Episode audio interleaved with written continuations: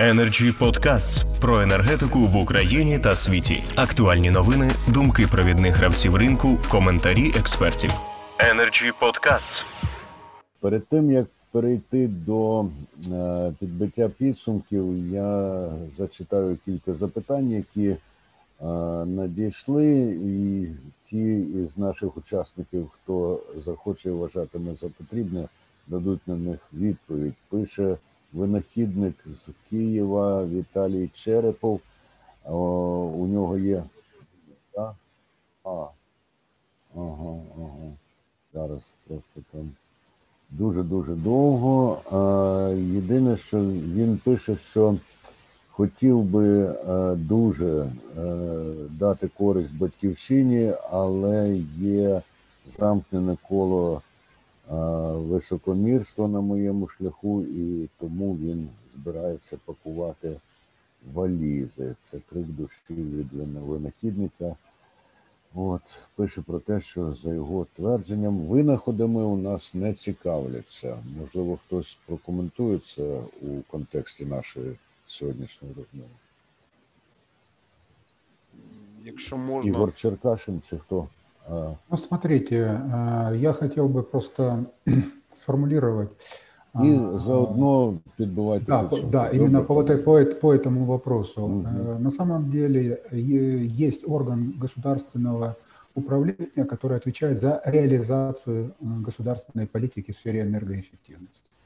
А, Безусловно, в- в одним из направлений деятельности этого органа, это держэнергоэффективность, должна была бы быть а, экспертная оценка э, тех предложений, которые существуют в среде изобретателей. Очень сложный вопрос, ну, исходя из своей, моей, моего личного опыта. э, Но это была одна из самых тяжелых моментов в бытность работы государственным чиновником, потому что необходимо было знакомиться, выезжать, долго слушать всевозможные предложения и затем э, брать на себя, э, ну, скажем так, обязательства или э, поддерживать, рекомендовать это, например, для институции Академии наук, либо для институций а, промышленности, и, э, и либо говорить людям, что у нас просто на это нет финансирования и надо искать какой-то другой путь. Но, безусловно, э, возвращаясь к основному моменту, должен быть а, государственный экспертный ор- орган, который может давать техническую оценку тому или иному а, предложению с точки зрения улучшения энергоэффективности. К сожалению, так- э, такая э, направленность работы полностью потеряна. Поэтому маємо, що маємо, как говорит классик. Дякую, пане Ігорю. І підбивайте підсумки цілого обговорення від, з вашого погляду. Так, э, я хотел бы все-таки, с одной стороны, поблагодарить э, коллег за то, что мы так активно не скатились с энергоэффективности в возобновляемую энергетику и тарифы, потому что у нас, как только какое-то мероприятие начинается про энергоэффективность, заканчивается обязательно зеленой энергетикой и тарифной политикой.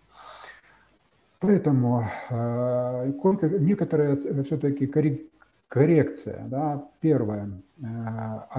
э, Перенос э, даже энергоэффективности, зоны ответственности Минэнерго произошел не потому, что это было Минэнерго, а потому что это было Объединенное Министерство энергетики и экологии. То есть это была первая попытка создания не отраслевого министерства, а функционального министерства. И с точки зрения функционального министерства действительно э, даже энергоэффективность там смотрелась. Но этот эксперимент не был доведен до конца с точки зрения европейской концепции управления перехода на функциональную систему. То есть а, европейский опыт показывает, что существует Министерство энергетики и устойчивого развития, либо устойчивого развития энергетики и экономики. То есть э, к чему? Что понятие экономики, энергетики и экологии, либо э, климата должны быть едины с точки зрения функционального управления. Мы это не, не получили, эксперимент не удался, произошло разъединение опять на два отраслевых министерства, отдельно экологии и отдельно э, энергетики. Поэтому сегодня пребывание даже энергоэффективности под сенью э, дланью, так сказать, Минэнер- Минэнерго абсолютно абсурдно и необходимо восстанавливать ту, тот момент, когда оно было под Министерством экономического развития. К сожалению, э, в 2014 году, э, благодаря гениальности действующего министра экологии, прошу прощения, экономики и наполегливости министра ЖКХ, оно оказалось в Минрегионе, что тоже было совершенно сузило направленность государственной политики по реализации и э, привело к тому, что энергоэффективность свелась к пенопласту, окнам и т.п. и так далее. А, полностью была отстранена э, промышленность, экономика, и по сути мы получили, что государственная политика в сфере энергоэффективности для реального сектора экономики э, полностью перешла на плечи э, властников, да, собственников э, и государство отказалось от э, своей роли. Но сегодня мы получаем очень интересную ситуацию. Буквально через год Европа э, будет вводить карбоновые пошлины на ввоз экспортной продукции, в том числе из Украины. И наши экспортные отрасли столкнутся с ситуацией, когда э, их, не, не, их неэффективность с точки зрения энергетики приводит к высокому росту их следу карбоновому и ставит их под высокие риски попадания под эти таможенные карбоновые пошлины. Поэтому мы снова вернулись к вопросу о том, что энергоэффективность является неразрывным элементом климатической политики, неразрывно с ним взаимосвязана и является абсолютно экономическим вопросом с точки зрения государственного управления. Кто его будет формировать, это отдельный вопрос. Моя все-таки позиция, что это должен быть Министерство экономического развития. Реализовывать его, безусловно, должен специализированный орган Держэнергоэффективность, но при этом из него должна быть выделена зеленая энергетика, которая должна быть объединена в Минэнерго, э, в единый энергетический комплекс, а не быть а такой глупостью, когда зеленая энергетика окрема, а, а традиционная энергетика окрема единый энергетический комплекс должен быть единый и э, основываться на единой государственной политике в сфере энергетики. И самое важное, каждое министерство, каждый орган должен иметь э, специализированное подразделение с точки зрения уменьшения энергоемкости. В энергетике, в транспорте, в ЖКХ, э, в, э, в воинских частях, в, в полиции, э, в исправительных учреждениях вопрос энергоэффективности концептуален. Начинать его действительно, как э, сказал Вадим Литвин, абсолютно верно, надо с элементарных вещей, с малой э, фондоемкостью, капиталоемкостью. Покойный патриарх энергоэффективности США Артур Розенфельд в своих воспоминаниях писал, мы в 70-х годах в США начали путь по энергоэффективности с того, что начали выпиливать в задних стенках шкафов окошки для выключения света, когда уходили из офиса. До этого, до нефтяного кризиса в США не выключался свет в офисах, когда уходили. Он горел круглую ночь. Вот с таких простых вещей э, необходимо действительно начинать э, наше движение, а не хвататься за великие технологии, говорить, что они нас спасут, когда мы не можем решить простые вещи э, на техническом уровне и управленческом уровне. Вот я надеюсь, что это программы, посвященные энергетического клуба, посвященные энергоэффективности, не ограничатся отдельной передачей, а будет концептуально разобрана методика управления, методика э, формирования политики, реализации политики, разработка инструментов, разработка стимулов. И тогда мы, возможно, проработав это, получим какое-то э, понимание и сформируем понимание в обществе, в экономике и на уровне управления государством тех, хто рішає наші судьби. Спасибо. Дякую, пане Ігорю. Знову екскурси до історії. Очевидно, тому що послідовний і добре знається на історії. Тут щодо історії ще е, з Фейсбука Ростислав Терлецький написав. Воно е, що він пише? Змусити олігархати його ставлеників у владі займатися енергозбереженням і енергоефективністю те ж саме, що бджоли проти меду. Я чому кажу історія, тому що ця фраза у нас так само, як цитована тут, маємо те, що маємо в обігу давним-давно і нічого не змінюється.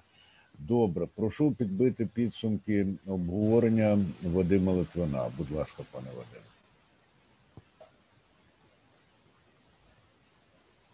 Алло.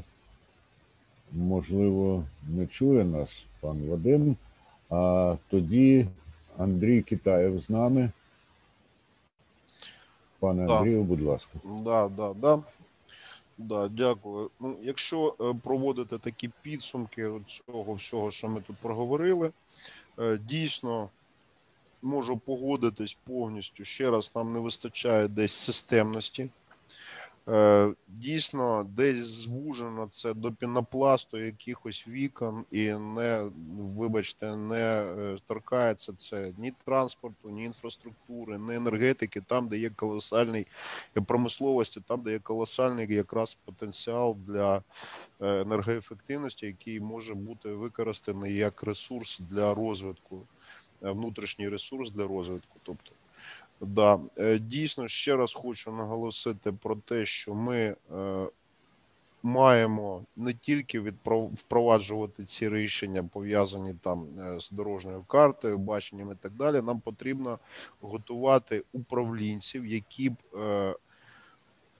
вже на стадії підготовки розуміли, які стандарти, які підходи мають вони впроваджувати під час роботи на місцях, будь-то Міністерство оборони, державні органи, компанії, державні чи недержавні, і так далі. Це, це проєктний підхід е, до е, якраз е, формування цих речей. Да?